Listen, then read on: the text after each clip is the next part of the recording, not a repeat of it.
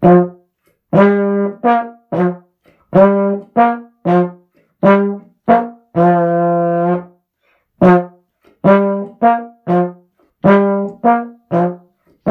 I'm Shelly, And I'm Cam. and this is Translating ADHD. So, Cam and I were discussing before hitting the record button ADHD and change, because that's really what this podcast is about, right, Cam? Uh, yes, this is what it's about, Shelly. So, say more about that. Oh, about change or what the podcast is about? About change, about ADHD and change. Oh, my goodness. Uh, how much time do you have, Shelly? Well, we've got about 45 minutes, so go. um, well, so it's why our clients come to both of us, right? They're they're seeking change, um, and that, well, it's the I'll state the obvious that um, change is really difficult with ADHD, and um, that individuals with ADHD tend to uh, delay and wait and uh, try everything they can um, before they are, are able to embark on real and significant change. And, and I'm sharing that from my own experience of my having ADD myself and working with uh, hundreds of individuals who have ADD. Absolutely. And certainly I have the same experience. Um, as you know, and as our listeners may not yet know, I come from a background of professional organizing. And for a long time, I tried to out organize my own ADHD. And that was my try everything. And eventually that stopped working. So that's what we're going to kind of talk about today is why doesn't this work? The try everything. One would think if you try everything, you're eventually going to get to something that works, but that's just not true for those of us with ADHD. And that's why we're here is to talk about cause and effect, which we touched on in the last episode, and to talk Right. about why we believe in this process of understand it, own it, translate it as a way to create real change. So, why doesn't that work, Cam? Why doesn't the try everything approach work? Well, I'm so as you say, try everything. I'm thinking of two Im- two images come to mind. Um, one is of a a large mature oak tree, and the other is the game at the state fair called whack a mole. Two very different things. yes, my highly associative brain. Um, but but you can imagine that um, if you you know if you're starting out at the on the trunk of the tree, right, that main trunk, and you look up into a, a mature oak tree, there's so many different uh, branches that keep branching off, branching off, branching off. And so try everything is your as you go and do something, it's to the detriment of something else. And so it can uh, fuel our need for novelty. And, and it's sort of like, oh, I'll try this today. Oh, today I'll try this. And we find ourselves going out all these, and as we go out on these limbs, um, there's not a lot of meat there, right? It gets smaller and smaller. And to what end? Right? So um, there's a there's a there's a there's a inherent challenge with that approach. And to bring in the the whack-a-mole is it kind of uh, this is how add can kind of it'll pop up in in interesting ways. And so you're like oh there it is wham you know try to oh, there it is over there wham and so we're again this splintered approach right that gets kind of diffracted and and splintered in ways where then we get sort of spread out. And when we get spread out well uh, then we're not able to see things through to an endpoint right? We talk about completion and the challenge with regard to engaging something to a completion point is difficult for the individual with adhd Absolutely. so that trying is that front end right but you get discouraged and you stop and you don't see it necessarily through to a completion point. Yeah, I've certainly experienced this in my own life, as I'm sure you have as well. And I, I like how you speak to the novelty is what's appealing at first, right? I'm going to solve this problem and it's new and it's novel, right? So for me, one of my big challenges is weight loss. And so, former me, less informed about my own ADHD me, would spend days, weeks cleaning out the kitchen, right? We're going to eliminate all the junk food, reorganize the kitchen so that I am fully prepared to cook healthy meals. And I'm going to join a gym or sign up for some classes and I'm going to do this other thing, right? All these things that are going to set me up for success, but then the actual doing happens or is supposed to happen. So my kitchen is now organized, but what else haven't I been doing in the week that I spent organizing my kitchen and signing up for exercise classes, right? Maybe I haven't been paying my bills. Maybe I haven't paid any attention at all to my coaching business. Have you had an experience like this yourself? Uh, absolutely. To to get focused on one area to the detriment of another area. Um, and so I appreciate you sharing that. And I, it, it's the the try everything is kind of it. It sounds like a close cousin to a clean slate. Yeah. Right? I, I'm just gonna, you know, I'm just gonna start to starting today, right? And as you said, I'm to kind of redo in all these different areas and start fresh, start new. And it's energizing, but um,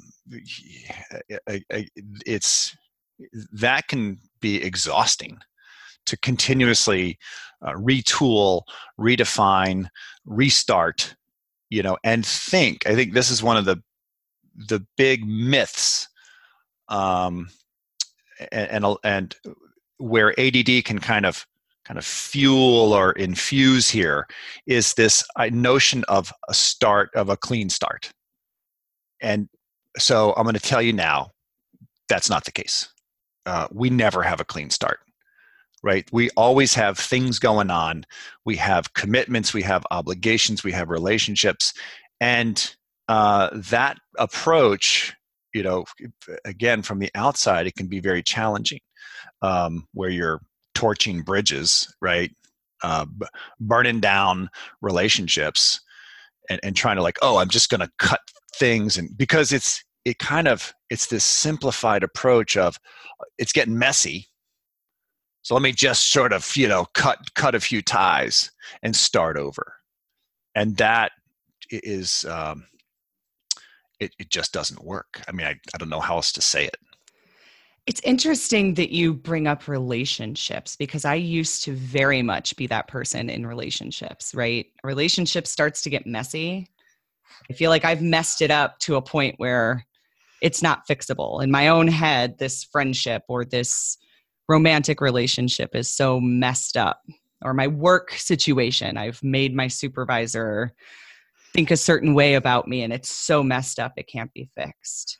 And I would cut those ties I think I had 15 to 20 jobs in the two years that I was in college for that reason, right? Oh, I messed it up.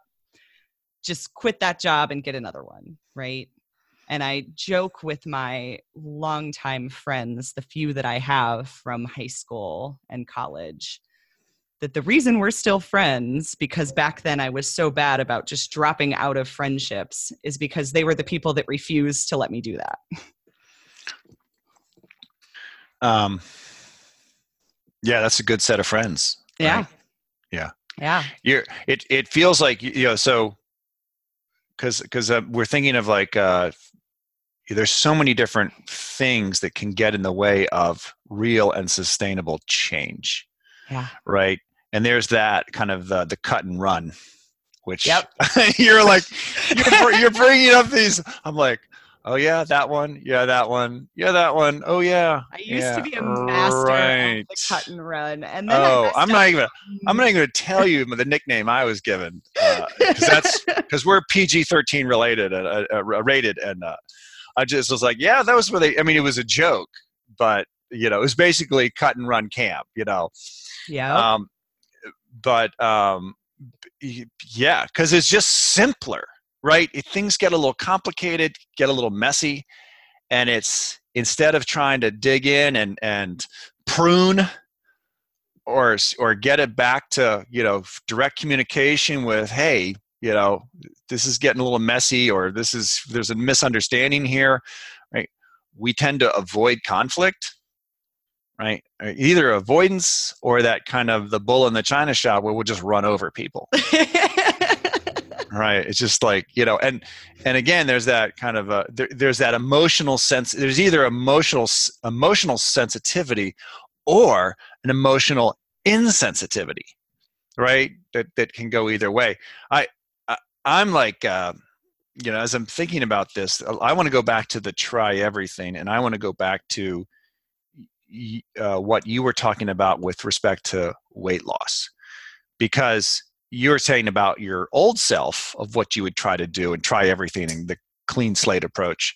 And i wonder like if we can go through our process of understand own and translate to like what you did there to shift and change around uh, uh, managing weight.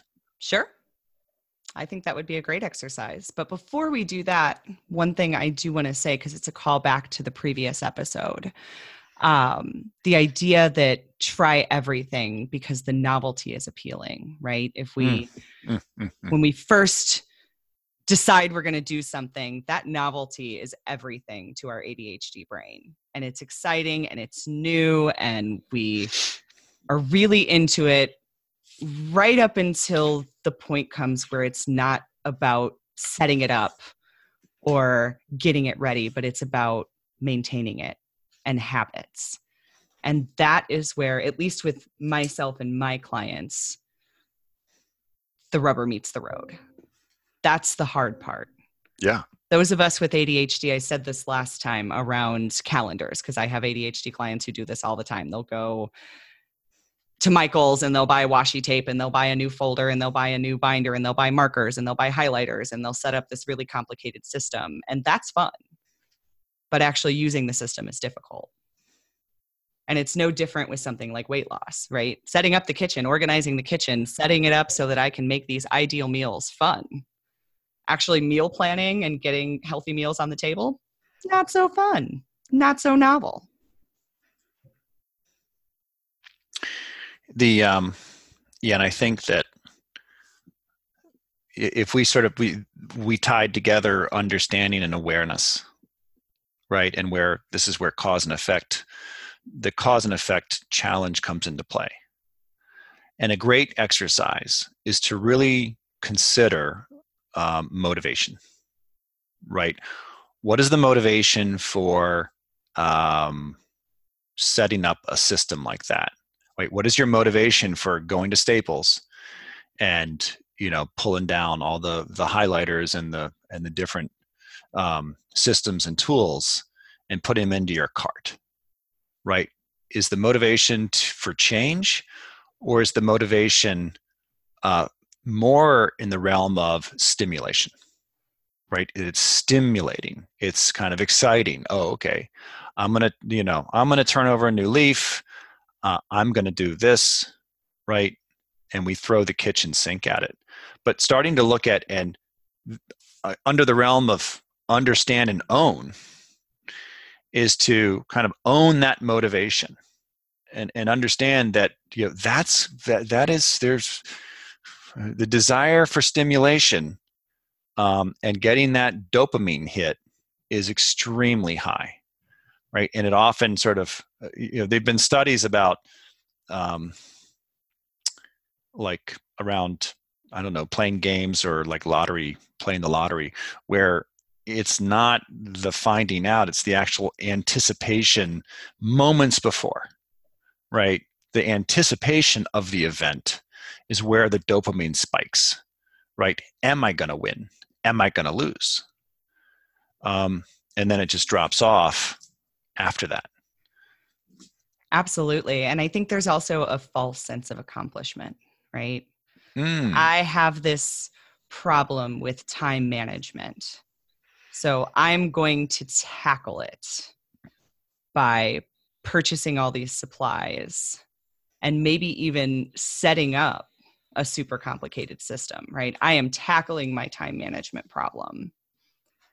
But again, when the rubber meets the road, when it's time to use the system, when it's time to develop habits, we fall off. Yeah. That, that, yeah, I so appreciate you bringing that up because just recently I had a client who was, um, again, he was comparing his um, experience with his partners, and and it was sort of like kind of recognizing he had this kind of this win. It felt like a win, right? A new awareness. Um, like that he did a certain thing a certain way. And just that new awareness had him stop, right? Thinking, as you said, this false sense of accomplishment or kind of a, he thought he took action in a way, right? Like, oh, I learned something new. But he didn't take that and convert it into actual um, activity, right? And so then there's a frustration that occurs between he and his spouse because the spouse is sort of like okay that's great but you know what's the activity? Right? What's the actual action that goes with that? Um and then there's a cause or you know friction point in a key relationship absolutely and that could be a spouse friendships work relationships colleague relationships right yeah, boy, we could. I think we could spend lots of time on just this area of try everything with respect to creating change. oh, absolutely. So let's kind of anchor it back to the weight loss example. Yeah, I'd love to. I'd love to hear about what you've what you've done there to shift there, Shelly. Well, it's a number of things over a period of time, right? So there is the general learning that the habits are more important than the tools meaning that an organized kitchen or a home gym in my basement, which I do have, are great tools. But if I'm not in the habit of using those tools and if I can't develop those habits, then those tools are essentially worthless. On the flip side, there is the awareness for myself that I tend to hyperfocus when I get a bug about something, whether it's organizing a space, I can really hyper focus on organizing. Whether it's I'm going to get in shape, I tend to zero in on that to the detriment of everything else. Right. And not necessarily in an active way. This is what's interesting. And I don't know if you've ever had this experience, but you get hyper focused on something in a way where it's on your brain all the time. Right. Anytime right. there's a quiet moment, that's what's rattling around in your brain. And maybe you're reading internet articles about it, or watching YouTube videos, or researching gyms, or figuring out the best exercise routine for me, or whatever it is, but it's not real action. So not only is it consuming so much of my brain space and shutting out other important things, maybe things that need to be worked on in my business or just the routine things of running my household. Right. Shutting those things out. And I'm also not actually getting anywhere. It's living up there, it's rattling around, it's taking up all of my available energy, but I'm not going anywhere. Yeah, that, and again, that last time we talked about the value of distinction of the ex, using the skill of distinguishing. And so distinguishing research from actual action. Yeah. That research is not does, is not about habit development or the actual practice of weight loss yeah and i think we can get really stuck in that research as people with adhd well there's a safety mechanism there right say more about that um, that that you know we're humans too, right? This is and this is the thing that I want to be really clear on is that you know it's not just your ADD that gets in the way, right? The ADD is like the MSG, right? It's the enhancer. It enhances your experience.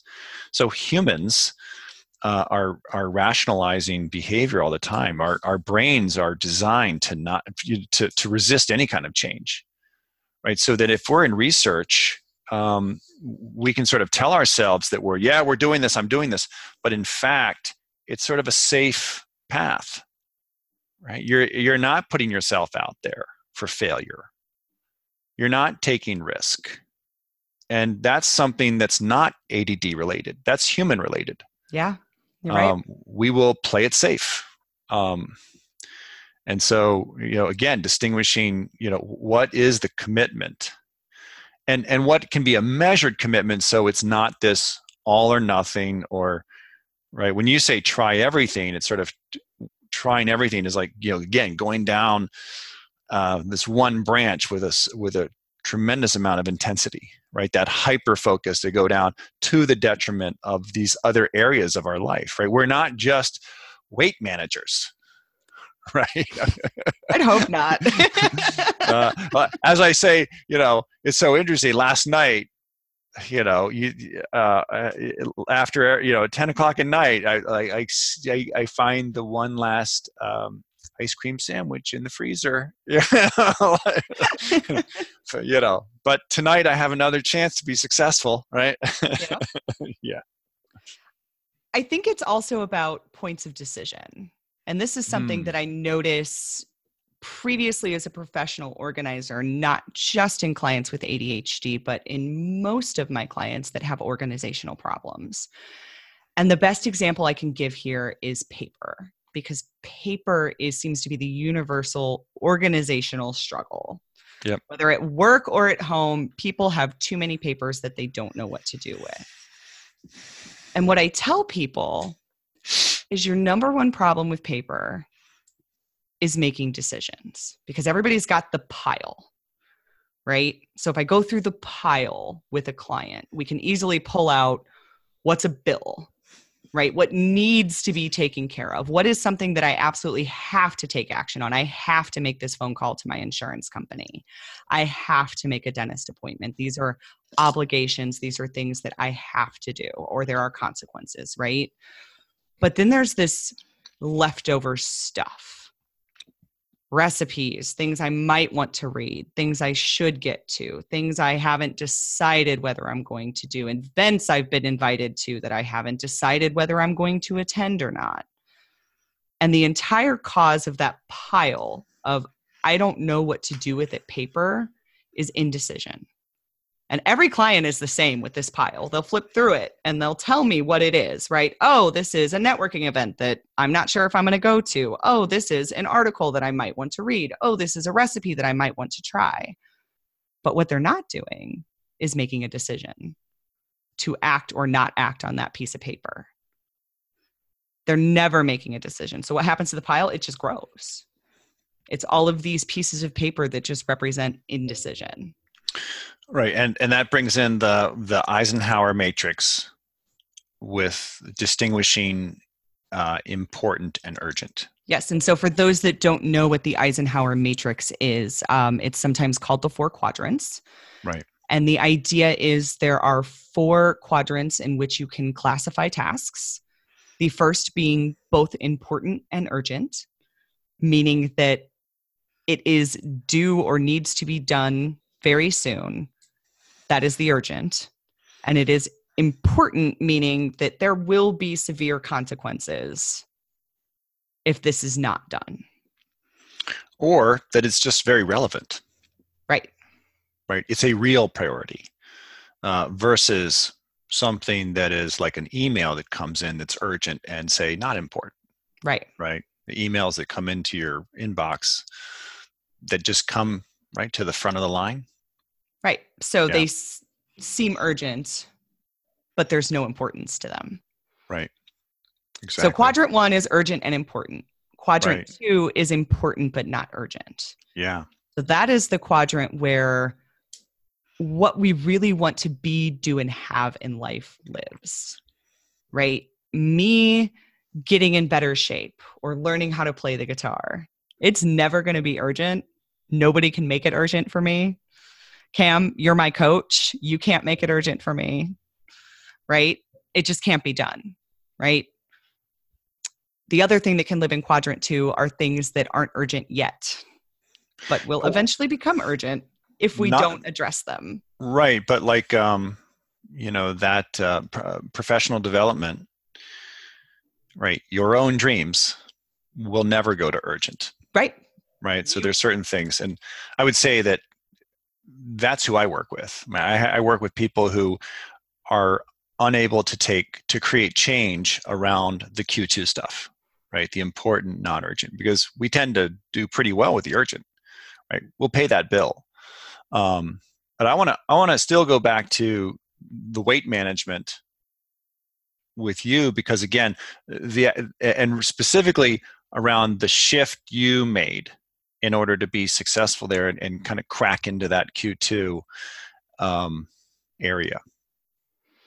So, as I said, it started with a recognition of the sort of false sense of achievement versus real achievement. Yeah. Meaning that research, organizing the kitchen, buying the things for the home gym, right? These things created a sense of accomplishment, but didn't actually get me any closer to my actual goal, right? So I needed to focus on habits. And also the realization that I needed to do it in a way that I wasn't hyper focusing on this is the only important thing in my life. Right. So, how do you do that? Right. Well, first of all, don't try and do everything at once. Right. So, I had to find a place to start. Where can I start? So, I started with diet change. Right. Let's just park exercise for now and let's focus on cleaning up the way that I eat.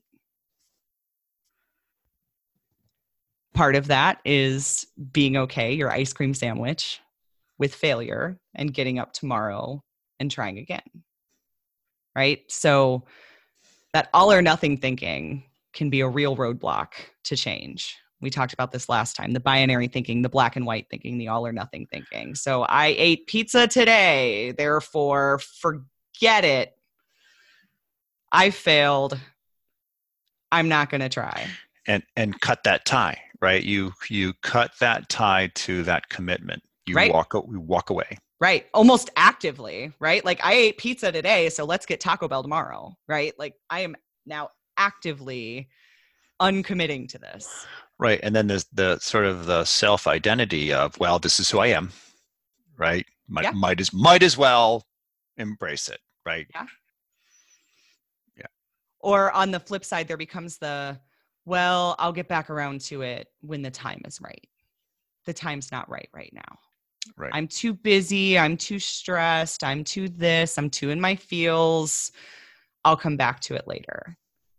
So, choosing a place to start and then every day, treating every day fresh and every day is an opportunity to take action in the right direction. And then at the end of that day, there's an opportunity to do what? To come back to awareness right? Maybe I did eat the pizza. Well, instead of saying, well, forget it, it's ruined, and I don't want to feel bad about that, so I'm just going to say that's okay and go buy a bunch of junk food. There's an opportunity to get curious about, okay, I had pizza today. What were the circumstances that led to that? Was I stressed and did I want to eat my stress, which I am known to want to do? did we not have a plan in place for something to eat? Did my husband and I not communicate who was cooking? Has no one been to the grocery store? Did you? I want to hear. I want to. The language you just said was really fascinating. You said, "Did I have stress and did I want to eat my stress?" Is that what you just said? Yeah. Yeah. Say say more about that because that's that's awareness, right? That's a kind of a really interesting word choice that's extremely dis- descriptive. So, what does that mean to uh, eat your stress?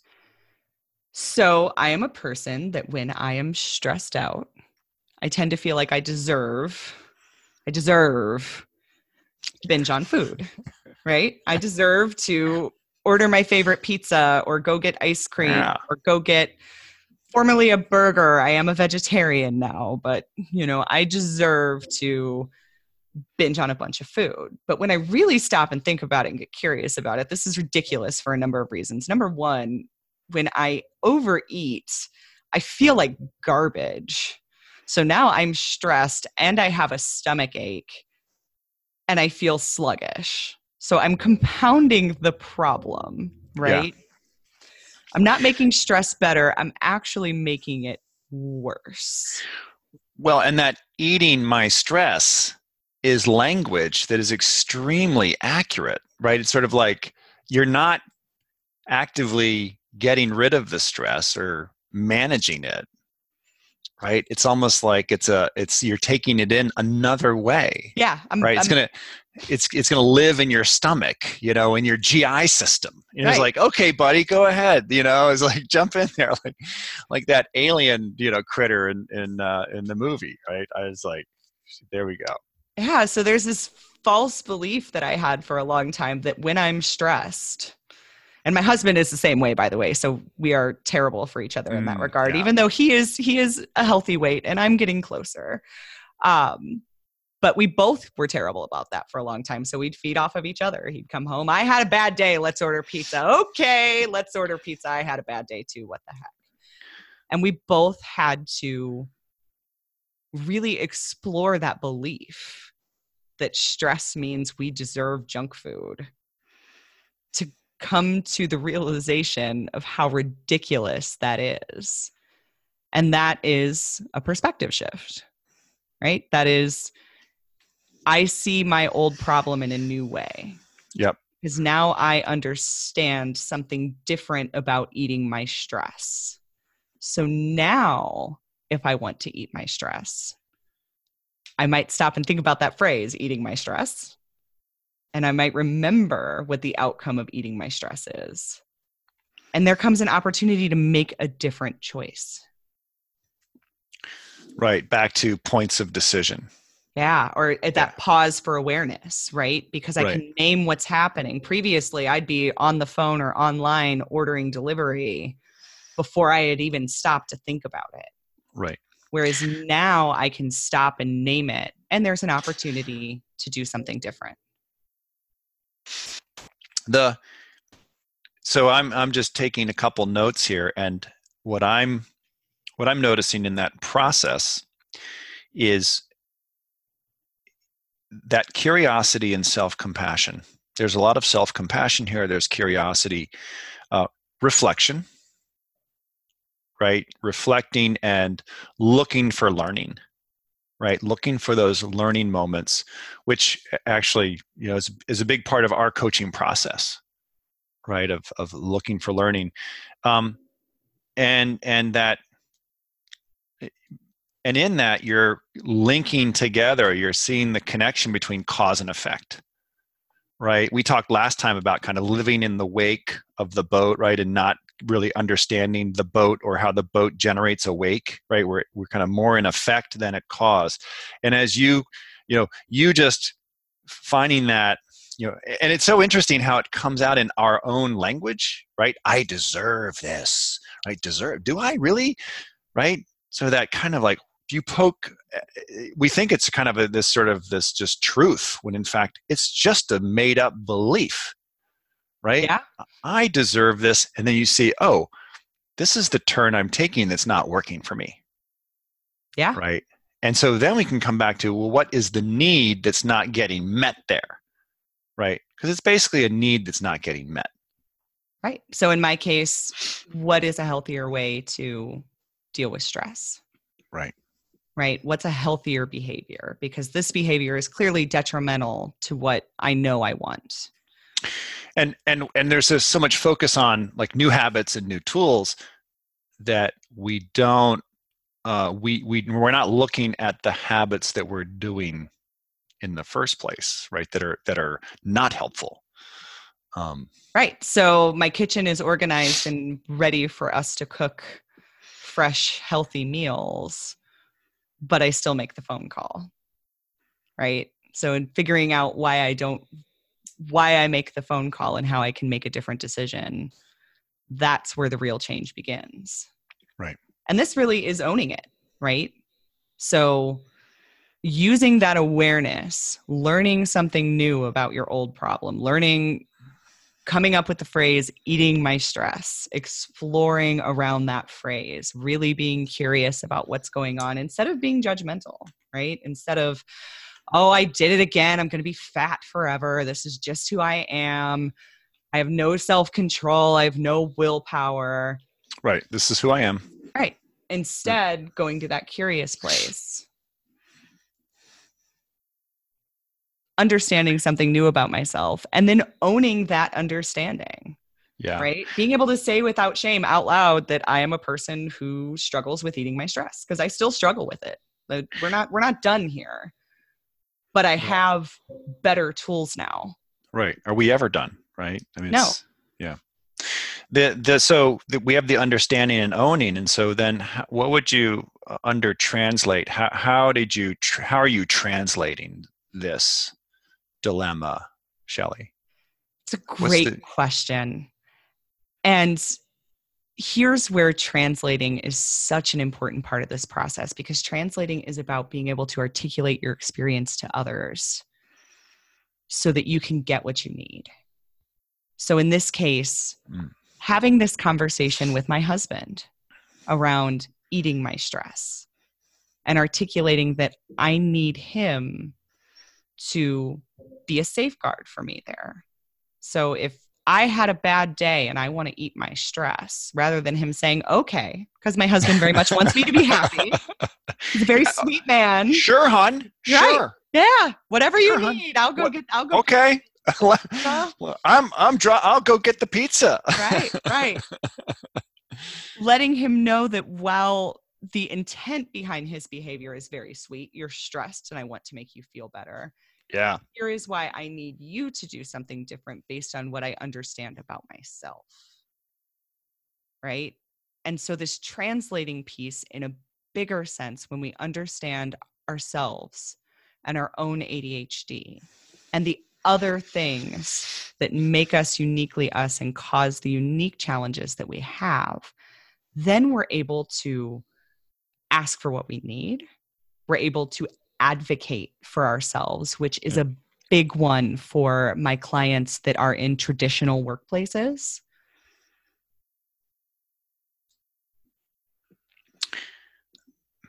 The um, I wrote down advocate, and I think that that's there's another myth there, is sort of um, uh, especially in relationships. I, you know, we're we're the focus of the podcast is around productivity and and and sustain change.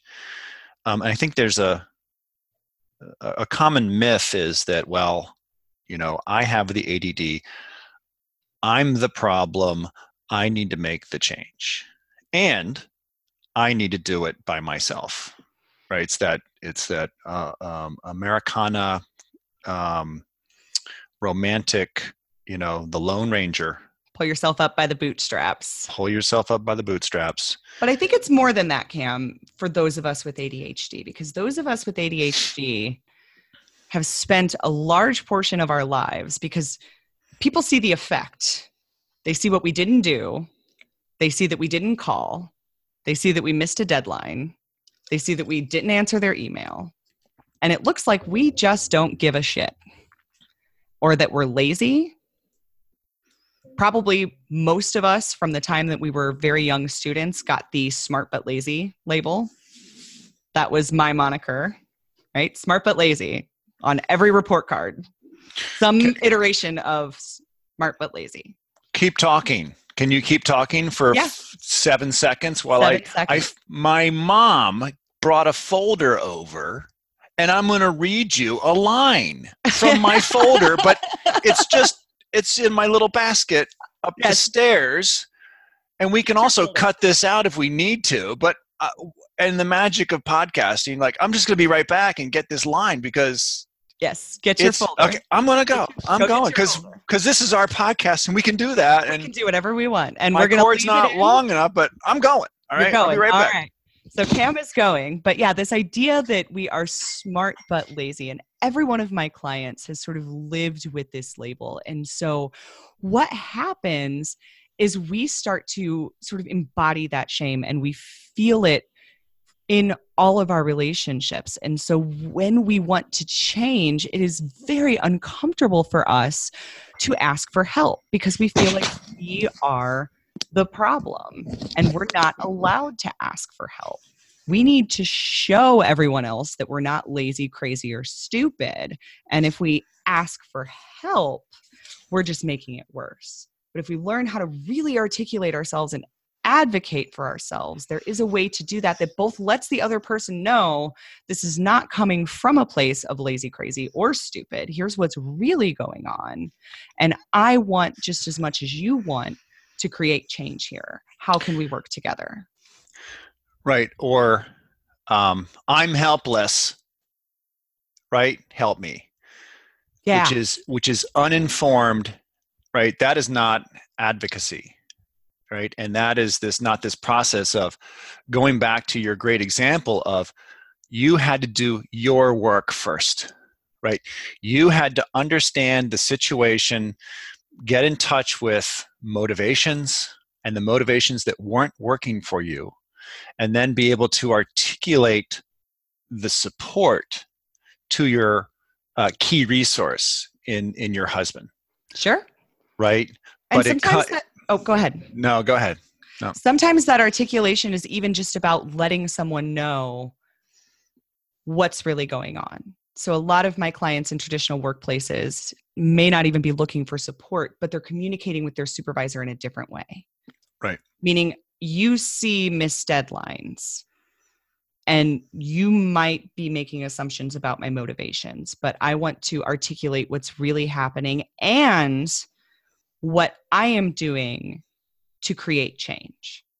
It's not going to happen overnight. It's going to take me time, but I am making real efforts to create change. Here are the barriers, here are the obstacles, here's what I'm doing to work through it. And I think we have a, here's a topic for another podcast is articulating needs in the workplace. Yeah. Right, which is not necessarily to say you have ADHD because people can fire you for any reason. Absolutely. Um, and the, the and uh, the ADA will not protect you um, in all situations. And to pull that out in the last moment is is not going to help you right it's to be proactive here but that's for another time can i read you my line like when you were talking back to school i just have this great line here yes right? so, please read it i can't wait Okay, so this is this is uh, I just started middle school, and this is 1977. So you you, can do the math. Um, I'm 11 years old, uh, turning 12, and I and I went from uh, two classrooms with 25 kids in each classroom into an open classroom design. Right, the middle school. The year before, they blew out all the walls and they did the big right? Three classrooms in this giant open area. Oh which, no. Oh no. which was the at the time that was the thing, right? It was like, okay, we're going to it's this open classroom and they you know, they had little tiny dividers, but you had three classrooms going on at once. And it was a lot of noise, a lot of activity, right? And so enter me into this, right? But this the interesting thing is, is this is 77 right? This is before ADD, and I was um, sent to um, you know someone doing an assessment, right? This is again before anyone knew about. We just starting to to to learn about it, right? It was about 1980 when you start to see um, diagnoses of uh, hyperactive, impulsive ADD, right? The disruptors. Uh, I'm more in the um, uh, inattentive type, which we didn't see till uh, um, certainly uh, actually 90s. Um, well, I can say I was born in 84 and I was inattentive type and it was never caught when I was a student. So yeah, I mean, it was, it was, uh, inattentive was, was when I saw it was cutting edge and that was uh, mid 90s. So here's this ready? He knows he's not as good in school as he ought to be and that he is getting behind.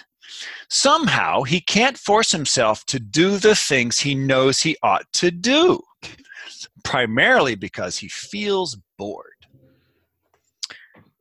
Isn't that amazing? I saw that and I was like, dang, she just nailed the ADD, right? I can't force him, he can't force himself to do the things he knows he ought to do.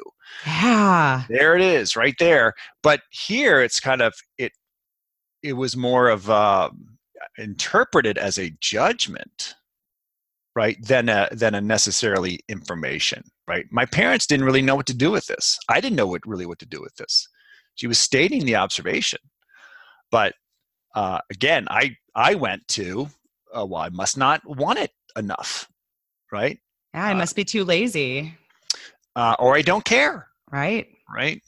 If only not, you'd work harder, right? Yeah, work harder, work more consistently was basically the message. Yeah. So we're coming up on the end of our time for today. And I actually love ending on that because I think that that sentence sort of sums up the ADHD experience and how coaching and this podcast can create a different experience. So, especially our understand it, own it, translate it. So, the idea that you learn something new about your experience, learn something new about not only your ADHD, but your motivations, who you really are and who you are not, what false beliefs you might be holding and then owning that information working with it being curious about it. And and back to the other thing i think that came up today was distinguishing uh, real achievement from not real achievement right? Absolutely. that sort of that um, we talked about um,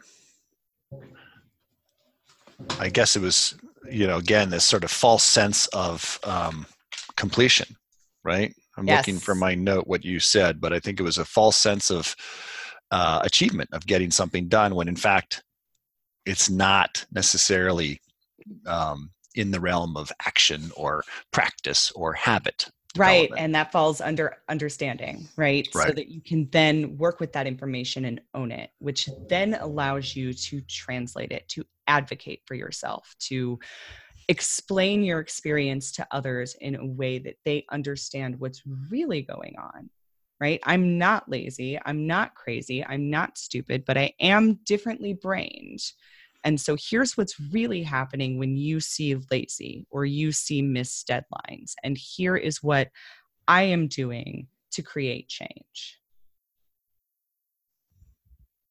nicely said all right anything yeah. to add before we wrap up for today you know, there's tons to add, right? But I think we save it for another podcast. I think Carry that was it a, on. Yeah, that was a great summary, Shelly, and um, that was a lot of fun.